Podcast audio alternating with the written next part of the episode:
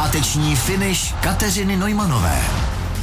Krásné páteční dopoledne od mikrofonu Radiožurnál Sport vám přeje Katka Neumannová. Mým dnešním hostem je sportovec, který byl u zrodu lyžařské disciplíny skikros a jeho kariéra mu přinesla úžasnou sbírku úspěchů, za všechny lze jmenovat 2x titul mistra světa a 4x vítěz celkového hodnocení světového poháru. Z očí sportovní veřejnosti ale nezmizel ani po ukončení kariéry, je manažerem snowboard krosařky Evy Samkové, natočil s ní sérii cestopisných pořadů, spolupracuje s českým olympijským týmem a má celou řadu dalších sportovních aktivit. Tomáš Kraus, Tome, ahoj. Ahoj. Tome, já mám na tebe a na tvoji kariéru celou řadu otázek, ale musím začít dotazem. Jak se daří FC Samkový? Evka jako není úplně v nejlepším šejpu samozřejmě, ve kterém by měla být před olympiádou, ale jestli má někdo zvládnout to zranění, které ona vlastně prodělala před pár týdny, to znamená zlomeninu obou kotníků a dostat se do olympiády a závodit na olympiádě, tak to je ona, jo. Ale samozřejmě, jestli to zvládne nebo ne, to teďka nikdo neví. Ty jsi sám během sportovní kariéry zažil celou řadu úrazů, zranění, které prostě k tomuto druhu sportu patří. Je nějaká zkušenost nebo něco, co jí třeba Evce můžeš poradit, o čem se spolu bavíte, když ona nemůže v tuto chvíli naplno sportovat? Jedna věc je, a to si myslím, že není jenom pro ní, ale pro všechny lidi, kteří jsou zranění jako a chtějí se vyléčit, nebo předpokládám, že většina lidí se po zranění vyléčit chce, tak je, že vlastně nikdy se to nejí tak horký, jak je to vypadá hned po tom zranění. Jo. Takže ve chvíli, kdy je člověk zraněný, tak hned si odškrtává, že prostě bude mít měsíc pauzu, potom se bude další měsíc dostávat do pohody, ale ono najednou za týden to vypadá jinak, za 2 týdny zase jinak, takže já jsem se jí snažil jakoby předat to, že tak, jak to vypadá teďka, to nemusí vypadat za 2 týdny, za 4 týdny a rozhodně to nemá cenu nějakým způsobem odpískat, ale myslím si, že Evka to má dobře srovnaný a že ta to moc dobře věděla. Co se týká hlavy a psychiky, jakou dle tvého názoru hraje při hojení zranění sportovců roli právě tato část lidské osobnosti? Já mám asi hodně velký sklony to možná až přeceňovat, ale fakt podle mých zkušeností je to tak, že jakmile člověk myslí na to svoje léčení s nějakým výhledem pozitivního vývoje, tak to má ohromný vliv, opravdu ohromný a už samozřejmě u takových těch nemocí, které jsou s tou psychikou spojený víc, tak tam je to samozřejmě jasný, tam je to rozeznatelný a tam to každý vnímá, ale myslím si, že i třeba při hojení kostí nebo při hojení zranění, které jsou jakoby jednoznačně určený třeba dobou léčení, tak to určitě má velký vliv, protože jakmile člověk vidí to světlo na konci tunelu, jakmile se k tomu staví pozitivně, jakmile má optimistický náhled vlastně na ten čas, který třeba stráví během toho léčení, tak najednou prostě všechno jde rychleji a všechno se hojí líp. Takovou mám zkušenost já, myslím si, že není to jednoduchý na někoho přenést, ale když má někdo tuhle vlastnost a když dokáže takhle uvažovat, tak se prostě hojí jednoduše a rychleji. A jak se třeba i s trenérem Markem Jelínkem, který je také FC hodně blízko, snažíte balancovat to, že na jednu stranu je prostě potřeba takovéto docela vážné zranění pořádně zaléčit a na druhou stranu každý sportovec chce velmi rychle se vracet zpátky do tréninku, prostě nechce ztrácet čas. Jak balancovat i v rámci tvých zkušeností z tvé kariéry tyto dvě části vlastně rekonvalescence? Tak já to nebudu říkat na příkladu Evky, protože to si myslím, že v tuhle chvíli nemá cenu úplně moc probírat, protože ta potřebuje mít klid na léčení, ale řeknu to na příkladu svým a myslím si, že je strašně důležitý mít okolo sebe skvělý tým lékařů a dát jim hodně prostoru na to, aby vysvětlili to, co se děje a hlavně najeli na takovou, dá se říct, válečnou medicínu. Jo. To sportovní medicína v takových případech není rozhodně klasická medicína, ale myslím si, že ty doktoři vědí moc dobře, co to tělo dokáže udělat v těch podmínkách, které jsou, dá se říct, na úrovni nějakého emergency válečního prostě lékařství. Jo. To znamená, že ten sportovec při tom, když se připravuje na nějaký vrchol své kariéry, tak je ochotný udělat spoustu věcí, které třeba budou mít i nějaký malý vliv do toho života vlastně potom. Jo. Ale samozřejmě priorita musí vždycky zůstat na tom, aby ten život, který dost často je ještě víc než dvojnásobnej po tom, co skončí s kariérou, aby byl prostě plnohodnotný, a to si myslím, že je potřeba pořád udržet. A ty doktoři, přestože mají chuť vždycky toho závodníka vrátit do pohody nebo do toho závodního módu, tak nad tím stojí a řeknou, hele, tohle to už je moc a teď je potřeba přibrzdit. Tomáš Kraus je hostem Radiožurnál Sport a vrátíme se k rozhovoru zase po písničce. Poslouchej Sport. Radiožurnál Sport. Tomáš Kraus, bývalý skikrosař, je hostem Radiožurnál Sport. Tome, když se podíváš na skikros v době tvé aktivní kariéry a nyní, kde jsou největší rozdíly?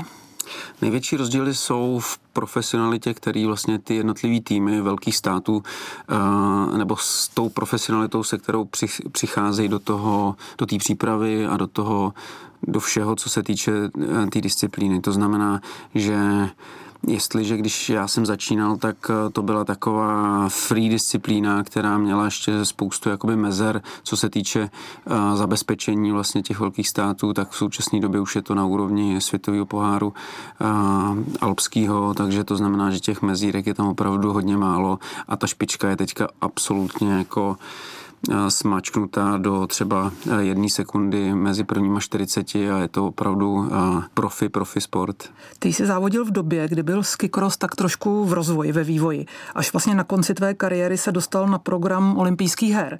Kdyby jsi si mohl vybrat, vrátil by si se zpátky do té tvé doby, kdy prostě si zažil rozvoj, vlastně byla to nová disciplína, anebo by tě zajímala ta současná doba, kdy už má skikros pevné místo na programu olympijských her?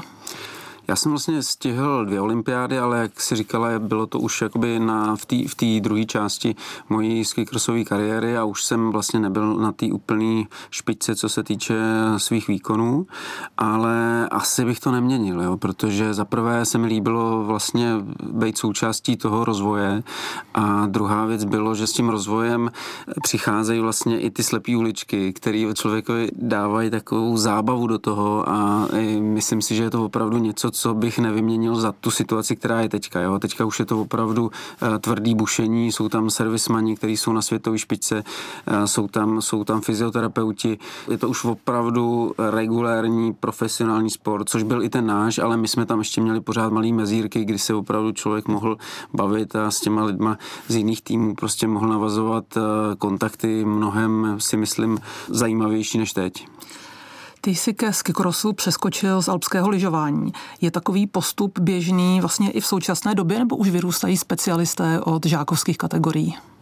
Já jsem pořád přesvědčený, že kdo neprošel vlastně tou přípravou alpského lyžaře, tak nemá šanci vlastně pořádně promluvit do nějakých prvních příček světového poháru, protože ta průprava je tak silná, tak důležitá, že to je opravdu těžký. Jsou výjimky, je to třeba Fanny Smith ze Švýcarska, teďka máme třeba Dianu Cholenskou, která jakoby neprošla tou klasickou alpskou přípravou a má velký šance prostě probojovat se mezi ty první a nejlepší skikrosaře, ale jsou to opravdu výjimky a já, kdybych mohl doporučit takovou ideální přípravu pro skikrosaře, tak bych určitě mu třeba do 15 let doporučil alpskou přípravu. A co třeba tratě, skoky? Jsou větší, menší, stavějí se jiné tratě, nebo je to obdobné a nic moc velkého se nezměnilo? To jsou právě ty slepý uličky, kterými jsme si prošli, že v té době, kdy jsem já vlastně se do toho vrhnul, tak to bylo téměř na začátku, těsně po začátku a tam vlastně ty organizátoři se snažili dělat pořád větší a větší věci, až se prostě přišlo na to, že ty větší věci generujou velký zranění a teď FISA vlastně Světová lyžařská federace trošičku ubrala z toho, aby právě se vyvážilo ta zajímavost závodu pro diváky, ale přitom bezpečnost pro závodníky. Takže já si myslím, že určitě byly ty tratě větší, nebezpečnější a byly takový rozdílnější. Teďka jsou dost často podobné ty tratě, až na nějaký úplný výjimky, tak vypadají, neříkám, že jedna jako druhá, ale už se od sebe tolik neliší, jako se lišily v té mé době. Vlastně tratě, které používají skikrosaři, tak jsou potom stejné a používají je na světových akcích i snowboardkrosaři, jestli se nemýlím. Je to třeba i věc, která tě propojila s Evkou Samkovou, to znamená, že lyžaři s 2 lyžemi závodí na stejných tratích jako snowboardáci. Jsou dva pohledy. Jeden pohled je ten zvenku, ty tratě vypadají hodně podobně, ale musí se tam vždycky změnit rádiusy a potom lyžaři vlastně používají negativní zatáčky, který snowboardáci jezdit nemůžou a takže ty tratě jsou stejný nebo jsou velmi podobný, ale není možný v podstatě jeden víkend odjet oba závody už v současné době, aspoň světového poháru. Takže není to úplně stejný, ale potkávali jsme se na závodech a ta disciplína má tolik společných věcí, to znamená naladění, startování, mazání, nějakým způsobem postoj k tomu závodu a i to zabezpečení je dost podobný, takže tam jsme se občas potkali a rozhodně ty disciplíny mají tak hodně jako blízko, že s tou Evkou jsem se potkával často, to je pravda. Tomáš Kraus je hostem Radiožurnál Sport a povídat si budeme zase za chvíli. Tomáš Kraus, bývalý skikrosař, nyní manažer, je hostem Radiožurnál Sport. Tome, ty si svou kariéru ukončil víceméně také trošku z donucení ze zdravotních důvodů. Komplikace z tvých vlastně úrazů a pádů ti nedovolily už potom plnohodnotně pokračovat. Zůstaly nějaké tvé sportovní sny nenaplněné? Sportovní sny, no mně se teďka za poslední léta ohromně líbí ski alp, jo. A takový to freeridový lyžování, to je pro mě jako věc, která mi naplňuje čas a líbí se mi moc, takže na Aljašce jsem byl jsem, prostě líbí se mi strašně na Islandu, a lítání s helikopterama je krásný, líbí se mi tam dojít sám, to pak toho člověk tolik nenajezdí, ale je to zase trošku jiný pocit, takže z tohohle pohledu úplně ne, ale samozřejmě, když to řeknu výsledkově, tak ta olympiáda, jako placka z olympiády je něco, co mi trošku jako přijde líto, že jsem nezískal, ale myslím si, že to patří ke sportovnímu životu a vlastně mi to jako, dá se říct, moc nevadí, takže když se ptáš takhle, tak bych řekl, že ani ne. A když se vrátíš ještě zpátky do tvé kariéry, těch úrazů bylo u tebe víc, ale jak těžké pro tebe bylo se vždycky vracet zpátky? Já si myslím, že je to hodně o nastavení člověka z toho sportovce. Jo.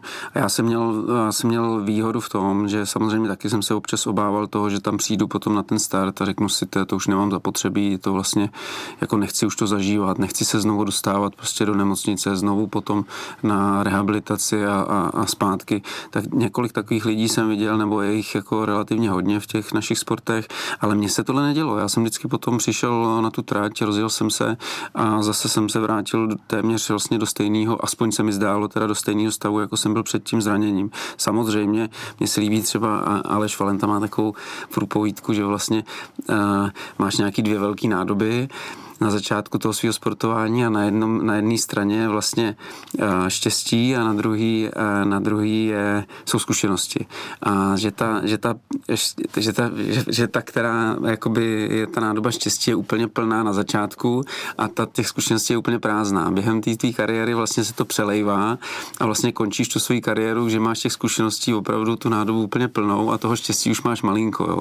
Takže to se mi zdá tak jako hezký popsání toho, co se vlastně děje během toho života většiny sportovců. Takže já jsem ze začátku samozřejmě měl spoustu štěstí a málo zkušeností a ty zkušenosti jsou nejenom dobrý, ale i právě špatný z těch zranění. Takže tam se to pak ukládá a nakonec si najednou člověk řekne nejenom to tělo, ale už to vlastně asi tato část života kariéry skončila. Ty jsi vlastně v tom sportovním světě zůstal.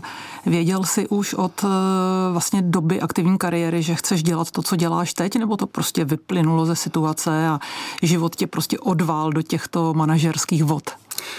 Já jsem věděl, že bych chtěl zůstat u sportu, ale nedovedl jsem si představit. Nejvíc by se mi líbilo asi dělat trenéra, jo, ale protože se mi líbí prostě zkoumat, co... Celou moji kariéru se mi vždycky líbilo jako zkoumat, kde jsou ty mezery, co se dá ještě vyplnit, kde se dá zrychlit, co je ještě možný ovlivnit k tomu, abych byl rychlejší nebo aby byli lidi okolo mě rychlejší a lepší. Ale nedovedl jsem si představit, jak to skloubit s rodinou, protože když má člověk děti, tak přece jenom ty priority se posunou nějakým směrem a ta část...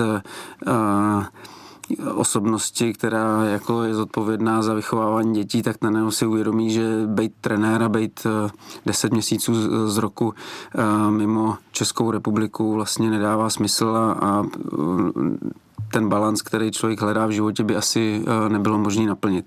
Takže jsem vlastně nevěděl, jakým způsobem to pojmout, no ale pak jsme se vlastně s různou shodou náhod potkali s Jirkou Tichým, který prostě přišel s tímhle nápadem a mě to začalo dávat smysl a teďka už vlastně nějakých 6 let to takhle vedem a není to teda jediná náplň té naší firmy, ale myslím si, že je to velmi důležitá. Já se ráda bývalých úspěšných sportovců ptám na to, co pro ně bylo nejtěžší právě v rámci změny ze života sportovce do toho civilního života, kdy najednou člověk je hozen do takových podstatně širších vod a potkává se s více asi problémy. Jak to bylo u tebe? Je to opravdu zajímavá otázka, no, je to zajímavá otázka. To se ptám všech. A lidi, kteří jsou z biznisu, tak vždycky to vlastně nějak taky zajímá, ale přijde mi, že nejtěžší je rozhodně to aspoň pro individuálního sportovce, že najednou ve sportu je to tak, že když vyhraješ ten závod, tak všechno, co bylo předtím, je vlastně v pořádku. Jo?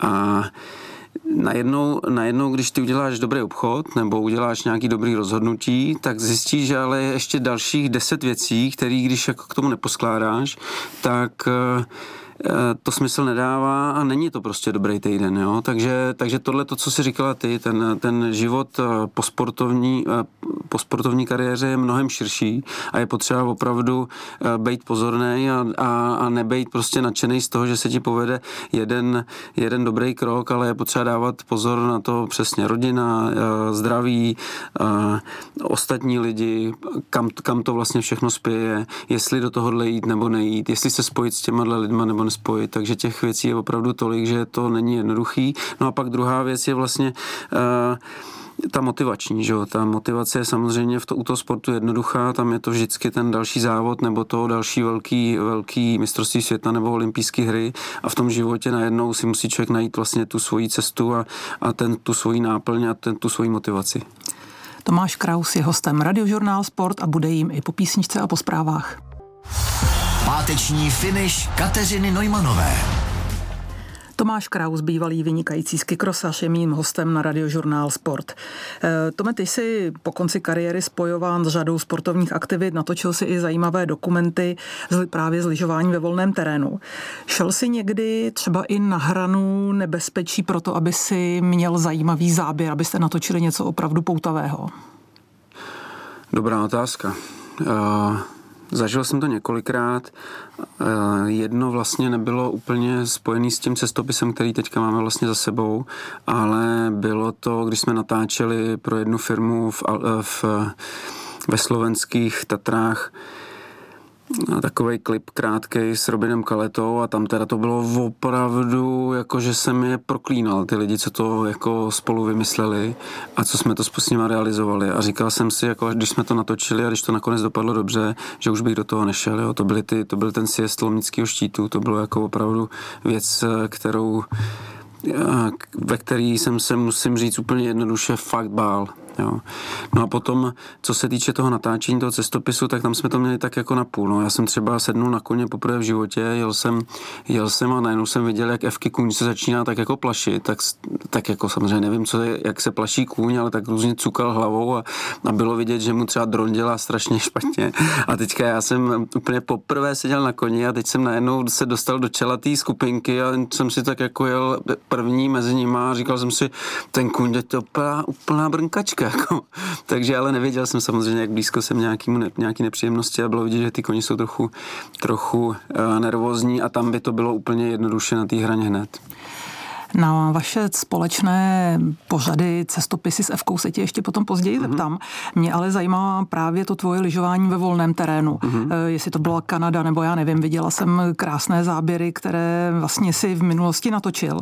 Jak se člověk, který je zvyklý lyžovat na sjezdovkách, na skikrosových tratích, přeorientuje na lyžování ve volném terénu? Jak velká je to změna? Je to docela velká změna. Myslím si, že pro lidi, kteří umějí jezdit na sjezdovkách, tak se samozřejmě zorientují rychle, ale aby se tam cítili opravdu doma, tak to chvíli trvá.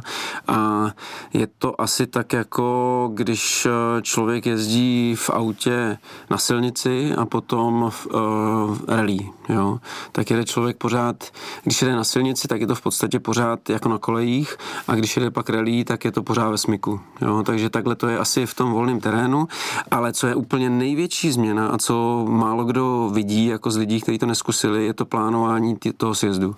Jo, že ve chvíli, kdy jsi ve volném terénu, tak si musíš naplánovat, kudy pojedeš dolů. A to je věc, na kterou jsem vůbec nebyl připravený a do dneška s tím vlastně nebojuju, ale mám předtím respekt a dávám si na to velký pozor, anebo volím terény, kde je opravdu velká pláň, kde nemám problém s tím, že bych někde spadnul ze skály. Ty si, pokud se nemýlim, za těmito cestami do volného terénu občas odjížděl i se skupinami klientů nebo sponzorů. Jaké to je mít navíc aspoň částečnou zodpovědnost za lidi okolo tebe, když tam nejsi jenom sám a jsou tam i další lidé, kteří třeba nejsou profesionální lyžaři a chtějí si sjet takovéto volné terény? Tohle je ohromně široká otázka. Jo. Jedna věc je, že já si tam vždycky beru sebou guidy, který prostě jsou opravdu tu zodpovědnost vlastně, co se týče té primární bezpečnosti, berou na sebe, nebo respektive jsou za ní zodpovědní. A potom ta druhá část otázky, myslím si, že je dobrý, kdokoliv si to chce zkusit a kdokoliv vlastně na tom svahu je, tak ho trošičku postrčit do něčeho víc, než sám na co si jakoby troufá. Jo, a ten důvod je ten, že vlastně celý ježdění ve volném terénu je o tom nacházet tu jakoby tu pomyslnou hranu toho, co ještě dokáže sjet a na tom kopci mu to ani nepřipadá, že by to mohl dát. Takže ten sjezd takovýhleho kopce a ta chvíle vlastně potom dojetí. Možná je to i podobný tomu skikrosu. Já když jsem dojel do cíle, tak jsem najednou prostě ten mix těch pocitů, nahoře nervozita, potom na trati mix strachu a nějakého takového nadšení a dole prostě čistá radost, tak to je vlastně i ten freeride. Nahoře člověk má trošku obavy nebo nějaký respekt před tou horou, pak sjede, užívá si to a dole, když sjede, tak najednou zjistí, že už je opravdu, že zažil to, co kvůli čemu tam jel. Když bys mě, jako dejme tomu slušného lyžaře, nikoliv, ale závodníka, chtěl někam poslat za zážitky, kam by to bylo? Na Island. Pro mě ten Island je opravdu srdcovka, je to místo, kde se dá najít vlastně pro každého slušně jezdícího lyžaře volný terén, který na kterým si užije. Všude, vlastně téměř všude je vidět moře a samotný Island je místo, na který prostě lidi jezdí i bez toho, aby tam jeli lyžovat. A když se to spojí ještě s těma lyžema a dojede třeba k moři, a tam se třeba ve chvíli, kdy helikoptera letí pro nový palivo, tak se tam třeba vykoupe v té ledové vodě, tak to jsou opravdu zážitky, který bych přál každému. A v jaké roční období se jezdí do volného terénu na Island lyžovat? Na Islandu se jako nejvíc jezdí březen až červen s tím, že v březnu je trošičku horší počasí a lepší sníh a pak v tom červnu už převládá vlastně to počasí, dá se říct skvělý a ty dny se protahují v podstatě na 24 hodin. S Tomášem Krausem se ještě neloučíme a povídat si budeme zase po písničce. Tomáš Kraus je hostem Radiožurnál Sport a povídáme si nejenom o skikrosu, ale i o životě po sportovní kariéře. Tome, pojďme se ještě jako vrátit k těm vaším krásným cestopisným pořadům, které jste vlastně natáčeli s Evkou dohromady, s Evkou Samkovou nejenom v Alpách, v Dolomitech, ale i v Čechách. Jak vás vlastně ten život dal dohromady pro tyto pracovní aktivity, které jsou ale asi i zábavou? Vzniklo to asi v takovém užším kroužku Jirka Tichý, já, Evka Samková, všichni máme rádi prostě cestopisní dokumenty. Hanzelka Zygmunt, to je prostě jako něco tak úžasného a taková hezká tradice. Jsme si říkali, jako asi nebudeme jim konkurovat, ale rádi bychom dělali něco podobného a po nějaký krátké diskuzi jsme se rozhodli, že bychom rádi odjeli někam nedaleko, ale ne úplně v Čechách a zkusili vlastně zkombinovat ty místa, kde se dá ještě lyžovat, ale dá se tam už i dělat letní aktivity. A tím vlastně začala ta první série, kde jsme jeli do Itálie, Slovinska a Rakouska. Eva je vlastně pořád samozřejmě aktivní sportovkyní. Když se tvoří vlastně plány na sezónu, tréninkové plány, kdo má rozhodující slovo v jejím týmu? Je to trenér, je to Eva, případně další aktivity, které tam jsou. Jak se to daří toto plánovat? Jestli myslíš kloubit to s těma aktivitama, jako bylo to natáčení cestopisu, tak tam samozřejmě hlavní slovo má trenér, to je úplně samozřejmý. Ten rok se řídí podle toho, jak vychází ta závodní a tréninková aktivita Evky, a potom my vlastně řekneme s Jirkou Tichým, jako rádi bychom do toho vložili jeden měsíc, kdy je nejlepší čas na to natáčet. A pak je to samozřejmě o té diskuzi s Evkou a s trenérem a najít vlastně ten kompromis, aby to nezasáhlo do přípravy a přitom to třeba ještě nějakým způsobem záměrem zapadalo do toho naladění toho cestopisu. Vy jste vyzkoušeli celou řadu zajímavých aktivit, ať už to byly Alpy nebo v Čechách.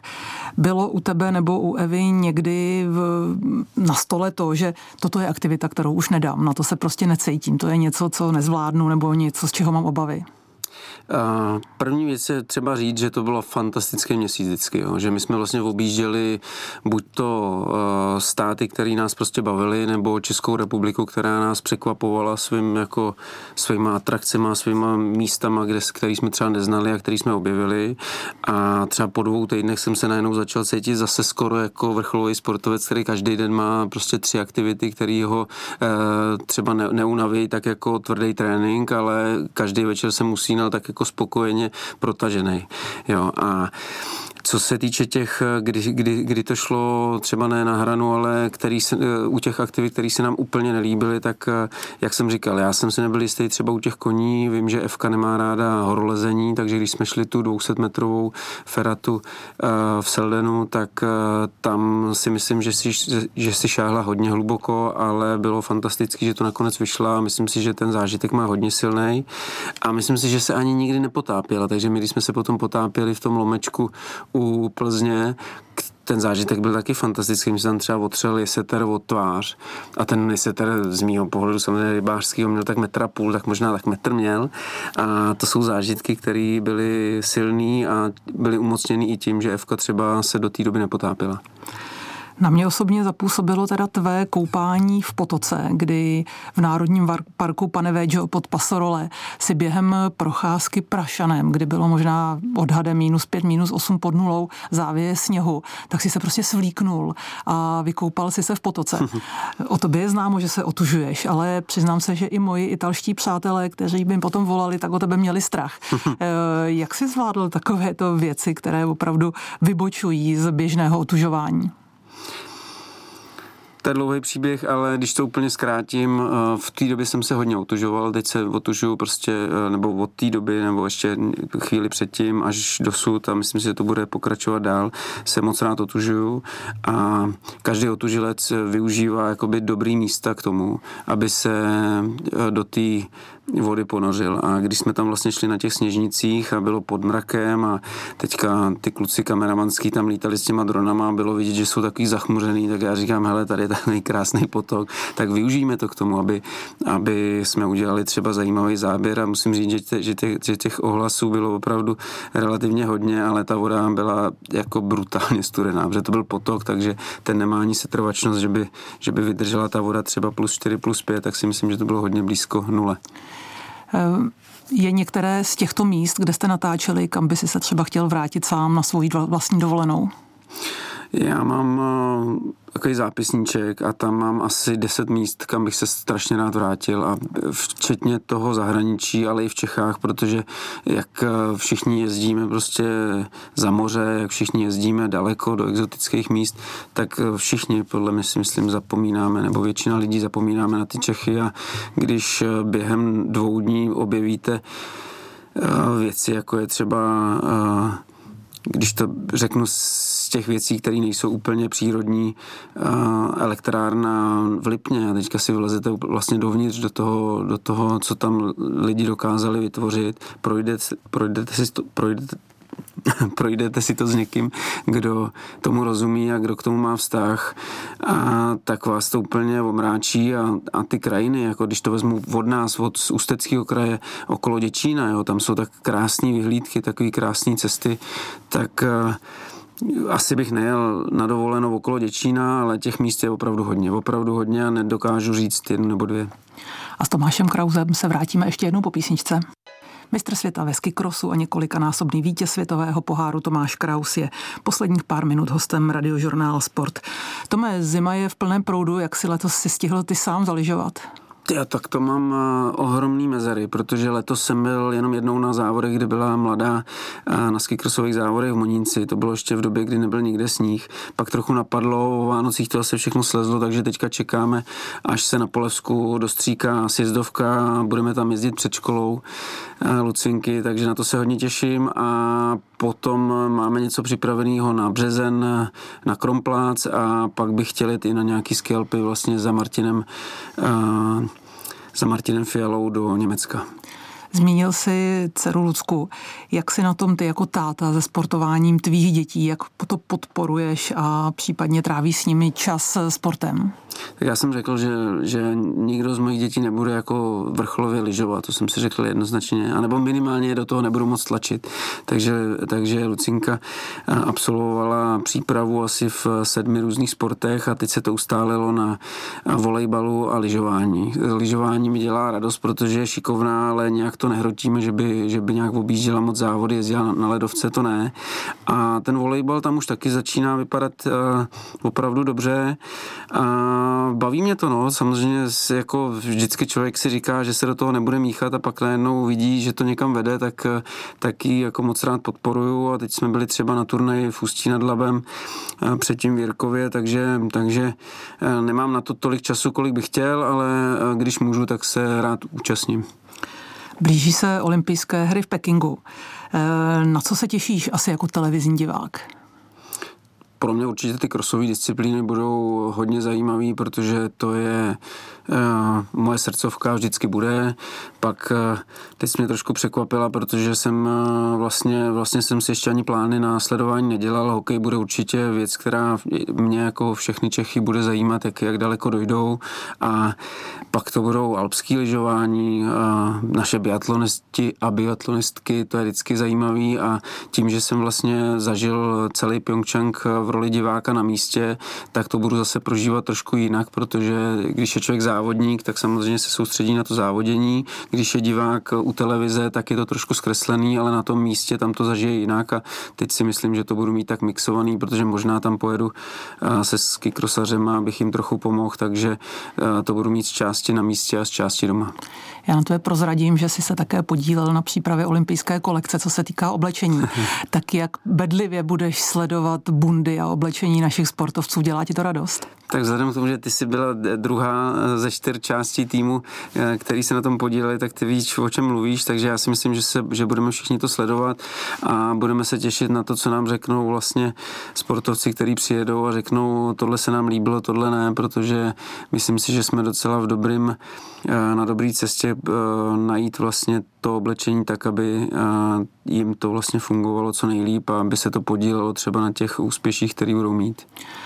A určitě se budeme všichni hlavně přát, aby jsme viděli tu naši reprezentační bundu na stupních vítězů. Máš nějaký tvůj tip, nějakého tvého favorita?